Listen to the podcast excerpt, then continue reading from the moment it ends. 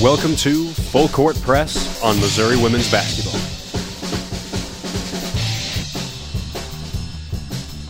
Welcome to Full Court Press on the Missouri Women's Basketball team.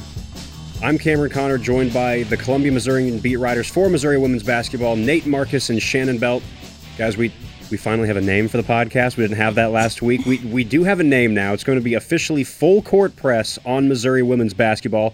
How you guys doing so far this week? Did you make it through the snowstorm last week? Any any stories? Was it just bunkering inside? What uh, what was the overall gist? I walked to and from downtown a couple times without falling, which is a huge development for someone from the West Coast. That is. It's good, Shannon. How Same. how'd you survive the snow? As long as I don't fall, I feel like I've survived winter. I have yet to fall. I don't have snow boots, but we're making it. We're doing it. It's okay. That's that's what I like to see. My uh, so you guys both live downtown, right? In, Like general vicinity or area? Yes, no. I live over uh, near West Campus. Okay. So I live Okay. at the Rye, so yeah, downtown. Okay. downtown. Yeah, no. I uh, see. I live down like way down Providence at this place called the Row, and they did not shovel or anything, so we were just kind of like barricaded for for days. But it was okay. We got we got around it. Made some fun of it. I made a snowman. That was that was See, fun. that's what I want to do. I've never truly played in the snow, but then once I get out there, I don't want to play it's in too the cold. snow. It's too cold. Yeah, it's just too up? cold. Yeah. Yeah. No, I, I see what you mean. I mean, I guess like being the Colorado person, I'm like, all right, like I'm gonna make the most of it because in a weird way, I guess Colorado wise, it was always one of those things where, you know, like we got the 10 inches here this past week in Missouri. Colorado gets that more than Missouri, but on occasion, it just snows a lot more frequently than it does in Missouri, so you experience a lot more. So when it actually does snow here, I go back to like being a five year old. It's like, oh, like no way. So that's uh, yeah, that was kind of my overall mentality.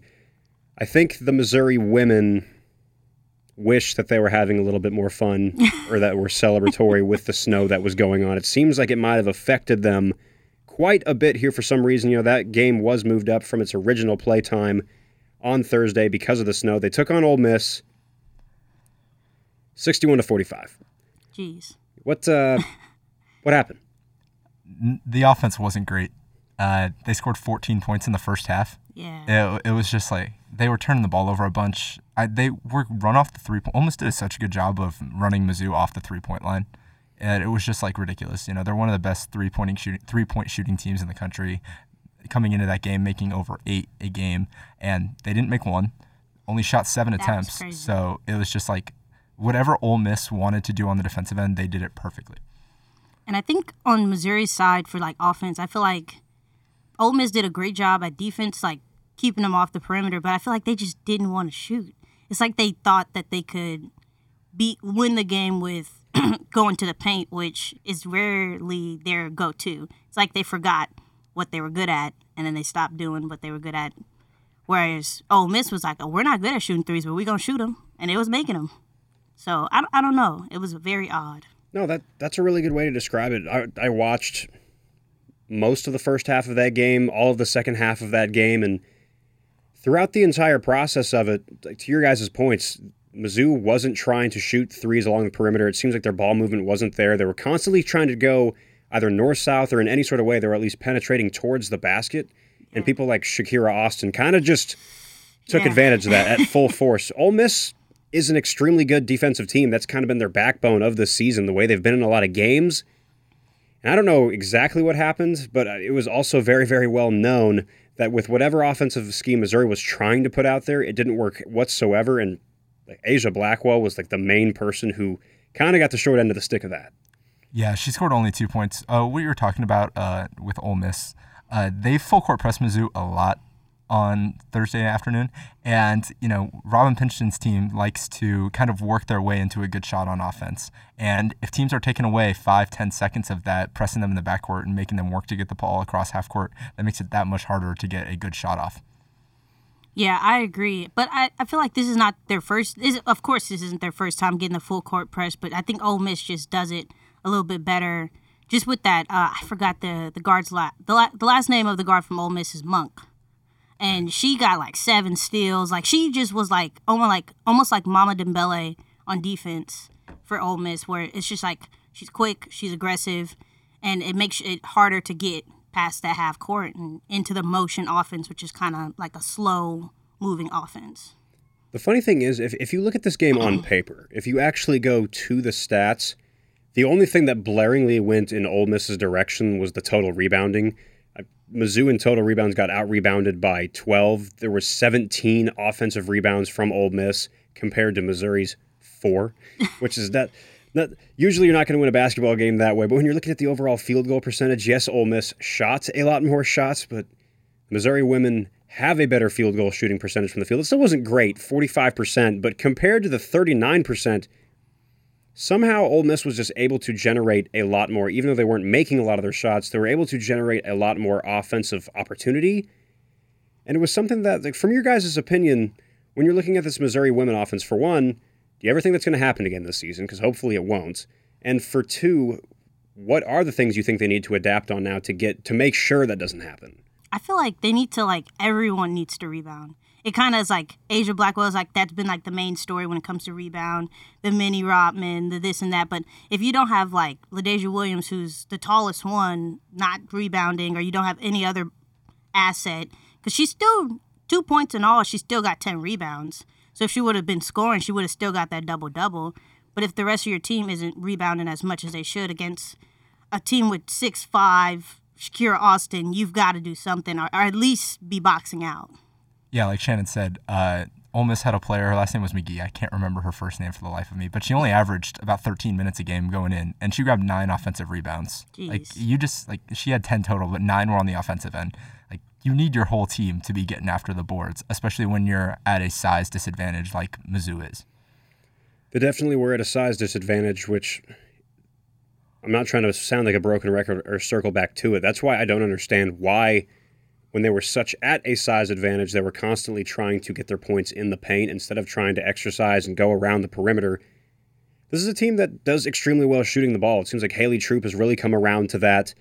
Lauren Hansen in general has made huge surges this year. You have Hayley Frank, who's continued to be consistent that's what they're going to have to do going forward. And to your guys' points, when you when you're looking at the rebounding side of things, you know that Aijha Blackwell is going to get hers, but it goes back to you know just like simple fundamentals. It's, Yeah.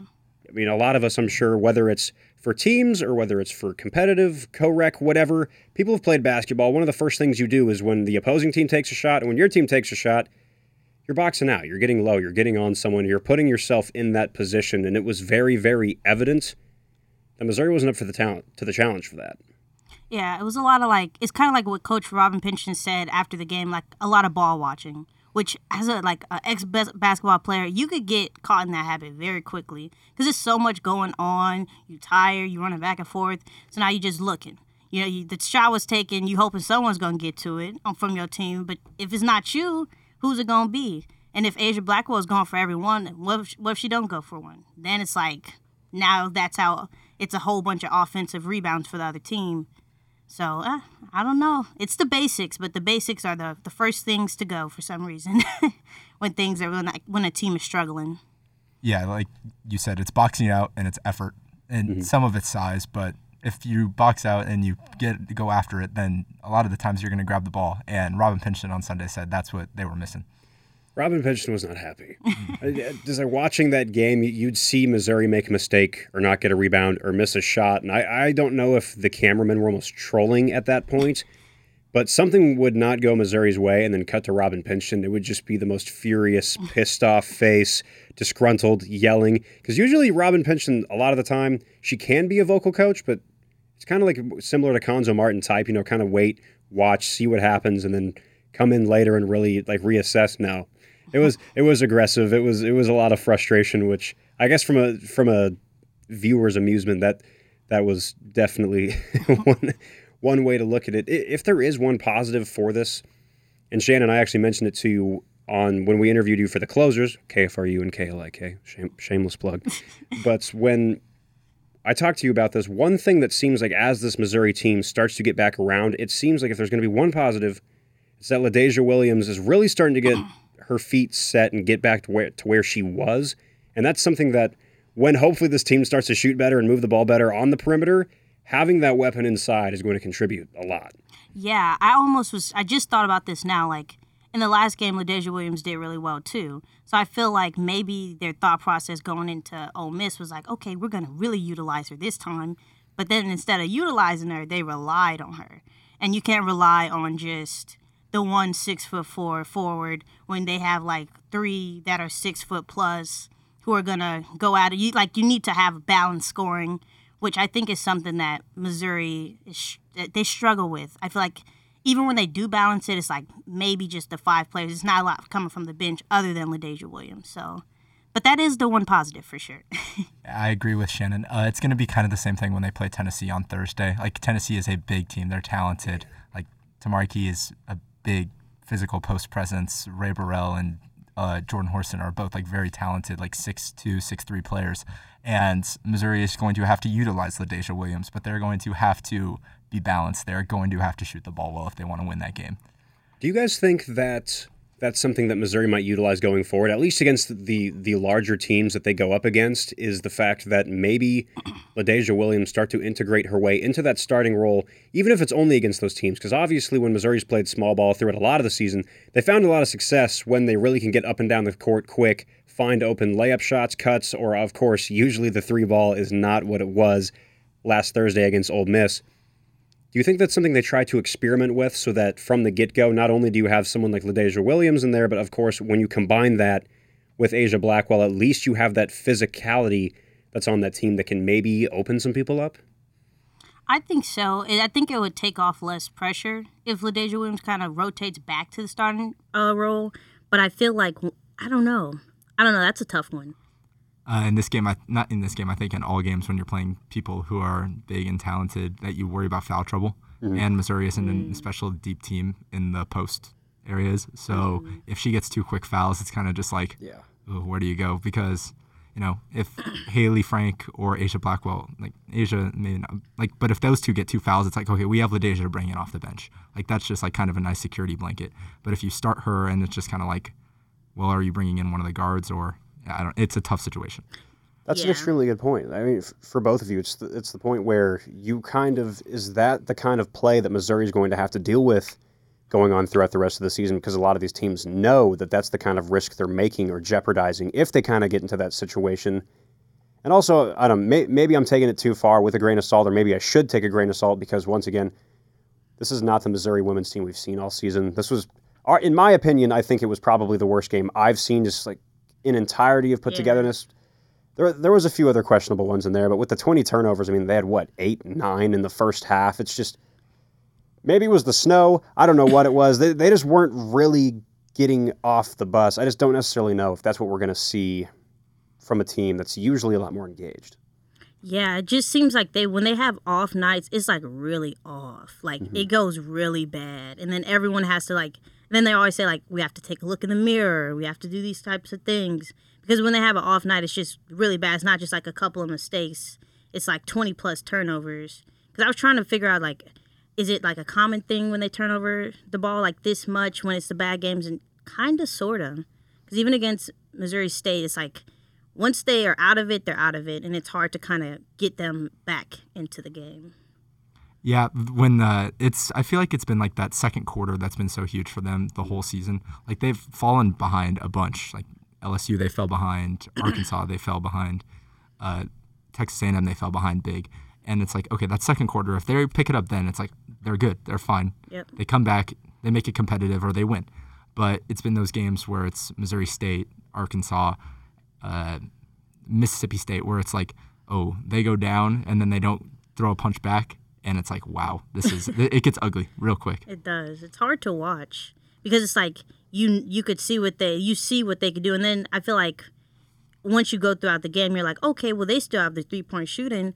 But then i feel like when they need it the most they can't really pull it out. Because i feel like when it's too much pressure on the three ball and how much they're like how good they are at it i feel like it's a mental thing where it's like well okay now i can't do it. I don't know what it is but it seems like once it's time for them to make the threes, sometimes they don't always do it. So if that's going to be the case, and they're going to be playing a very, very talented, very competitive Tennessee game, they're not seven anymore, but they're still 13. What is Missouri going to have to do so they don't have a first half that we've seen in their worst moments? Make threes. Yeah, that, like again, like, good start. Like that. That's just like it's so. It sounds so simple, but that's just going to be that every time they play a team that is talented like Tennessee is, they're going to have to shoot the ball really well. And Tennessee is going to come in angry. They got blown out in Gainesville on Thursday night.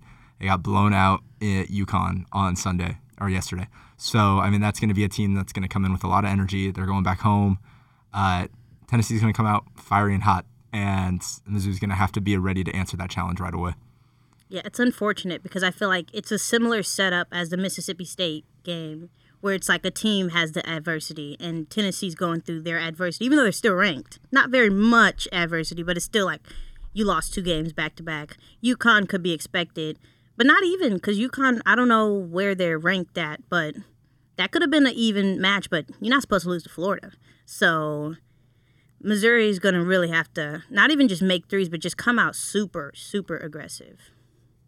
It's going to be an interesting thing to kind of unfold with because even though we're still going to be focusing on the Tennessee game this week and then also Missouri comes back home Sunday, February 13th to play Arkansas, for them, this is not an easy schedule the rest of the way because you, you have a Tennessee, then you have Arkansas, who you lost to. You have Georgia in Athens, who you lost to. You have Mississippi State at home, who you lost to.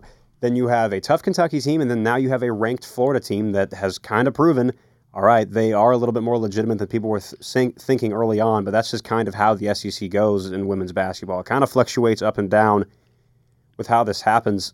One of the most, uh, or I guess not peculiar things, but an interesting thing that I thought that I saw Robin Pingeton say was that she still thinks this team is extraordinarily young, even though you're seeing the Aijha Blackwells, the Hayley Franks get into that senior year role, LaDazhia William, Haley Troup. And the reason why she was saying that is you, if you look across the board at a lot of these other SEC teams, because of the COVID rules, because of that year of eligibility, mm-hmm. a lot of these teams have played together for four, five, six years. So when you're going down the stretch, especially in SEC play against these veteran teams, maybe that's what they're running into, and some minor adjustments need to be made. But it, it's got to start with Tennessee. yeah, like to uh, go off your point, like every time I write one of these previews and I'm looking at these other teams and looking at stats, I pull up a player, and you know, with men's college basketball, it's like okay, you know, if you know it, it's a freshman. Sometimes a sophomore. Maybe you'll get that every once in a while, junior or senior. That's an elite player. And then with the women's basketball game, especially this season, it's like graduate senior, graduate senior, graduate senior. Lots of graduate seniors, and it, that that does put Missouri at a disadvantage just because the maturity and just the experience, really. But I feel like they could, they still have overcome. I mean, they, their youth, I feel like they've grown a lot. Their youngest starter is Mama Dembele, so it's like, I I think they could pull it off. I think they could pull it off, and I don't think that their the youngness factors in too much, but it, it definitely could, especially with the mental errors and uh, forgetting the basics. Yeah, Nope. and- sorry. And with that tough finish, I mean, you're still going to have games with your favorite in at home. Uh, the Arkansas game probably should get that one at home. They didn't play well in Fayetteville. I think they'll get that one at home. And then that home game against Mississippi State, they're surging. They're playing really well. Mm. But I think Mizzou should win that game too. I agree with you guys. That, that- I think they should. I don't think they had their best overall matchups or their best play when they played those two teams at the beginning of the season, especially from what we've seen out of this team. And, and one of the things that you do have to highlight, because even though, especially when you look at a game like an Ole Miss or like a Missouri State earlier in the year, where everyone needed to contribute more, especially highlighting to that Ole Miss game, this team needs more from Aijha Blackwell. And usually, if you want to look at this season alone, 99% of the time, she's going to be giving you a minimum double double. so she's already usually counteracting and balancing. Right. We found out very, very quickly the one time she has a bad offensive game, how south it goes for this team. Yeah, and I would kind of combat that and say the team needs more from Hayley Frank. Mm-hmm. That's I don't know if that's a controversial take, but I feel like she doesn't shoot as much as she should. And if she gets shooting like early on, because she'll get shooting like second quarter, ending of first quarter, if she's gonna be if it's gonna be one of those games. But if it's not one of those games, it could it could be the fourth fourth quarter. She's the best shooter. She's the most accurate shooter. She's only like a few like a point two points off of Aijha Blackwell. So if they could get her shooting more, and I think it opens up, her shooting opens up more for everybody else. Yeah, and like Shannon said, when she's shooting, that counteracts these teams in the SEC that are big and physical because you're going to bring out those six four, six five bigs out to the perimeter if she's when she starts and if she's hitting threes, you get that team in a bunch of space, and all of a sudden the offense is just flowing so much better than it was or is. You're exactly right. Hopefully that's the case. And Shannon, I agree with you too. It's it's not just an Aijha Blackwell thing. It's it's a complete unit that needs some effort from a lot of other people, and that starts with your second option. Yeah. Hayley Fl- Frank is the second option, and it, it just can't happen because sometimes when one of your best players struggles, you need the other one to pick up the pace, and it just wasn't there from their second, third, fourth. Eventually, LaDazhia Williams got going, so at least that was confident. She had practically half. She did have half their over half More their than points, half. yes, which is that can't happen. It's going to be great. It's going to be an accent for them down the stretch. They can continue to balance and counteract that, but it's going to start with Tennessee, which is going to be February 10th, which is Thursday at 5:30 p.m. in Knoxville. Win or loss for that game. One way that we're going to have to start closing these podcasts all the way up until hopefully we're talking about a tournament berth. What do you guys think? Honestly, I'm going to put you on the spot. Give me give me a score prediction for Tennessee, Missouri. What what do you guys what do you guys think? 71-64 Tennessee. Okay. Ooh, that's very specific. It's a score. It's got to be specific. That's I true, think that's Mizzou. co- I think Mizzou comes out hot. They show a little energy. They play better, and I think Tennessee, uh, being the more talented team, that they find a way late at home. Shannon. this is tough. I'm going to say 62-60 Missouri. I feel like it's going to be a last minute thing. Might go to overtime. This is just this is I this is like me playing devil's advocate. I I don't know. I like to see upsets. I think this and it's not just cuz I covered Mizzou, but it's just because I I just like to see upsets. So I think that if they build off of if they develop that chip on their shoulder from these past two losses, then they should go to Tennessee and really shake some stuff up. So we will see. Yeah, and to kind of boost Shannon's point a little bit, Mizzou has showed they could play with the best teams in the country. Yeah. I, they took number five Baylor at the time, and I'm pretty sure they jumped back into the or up from number nine today. But they showed they can play with them until the last minute. Obviously, beat South Carolina, and they've mm-hmm. showed they can play these tough teams down to the wire and beat them. So, could see one on Thursday. You're right. You you, you both are correct. They're a very legitimate competitive team that can hang with anybody. It just happens to be they have to play their best basketball. I'm totally with you. Yes, we're all Mizzou students here, but we we got to cover this in objective as possible. Of course, we want them to win. Of course, we want to see that upset. I'm not going to pick them for that upset in this game, unfortunately. I'm going to go. I'm going to go 74 to 68, Tennessee. So we're all in a very very similar ballpark as far as things. Even though, I hope I hope you're right, Shannon, because I would be attempting to do backflips and not landing them in, in my apartment. But uh, that so that'd be great. If they don't get that game, though, the other game that we mentioned this week, Sunday, here back in Columbia against Arkansas, a tough game earlier in the season that they ended up dropping in Fayetteville. That might be one of those games where there's still a lot of games left. At the moment, NCAA tournament bound wise, they're projected to be a nine seed by the bracketology from from the NCAA. So it seems like this is going to end up being a tournament team. But if they lose that one against Tennessee, there is some pressure, and especially with those games at home down the stretch, like they they got to start winning them. I don't want to call the Arkansas game a must-win because I don't think it is, but it just is going to feel like close. it. it's going to feel like a must-win on Sunday at home against a team that kind of comparative in your kind of seed range. I think they were projected an eight seed on that uh, bracket, so they lost on the road. They're going to have to show up at home, like on Sunday against Arkansas. Yeah, I feel like if they don't beat Tennessee, that just it puts a lot of things. It, it puts a lot of pressure. Because can you afford four straight losses when you're trying to get to the tournament? I don't know. I don't know. So, I I, I kind of would say it's a must win. They and it's at home. You know, it's everything should line up, but every sometimes it just don't line up. We will see though. We are going to have to see, but either way, thank you all for listening to this version of this podcast. This is Full Court Press for the Missouri women's basketball team. Once again, I'm Cameron Connor. Shannon Bell, And Nate Marcus. Thank you guys all for listening, and we'll see you next time.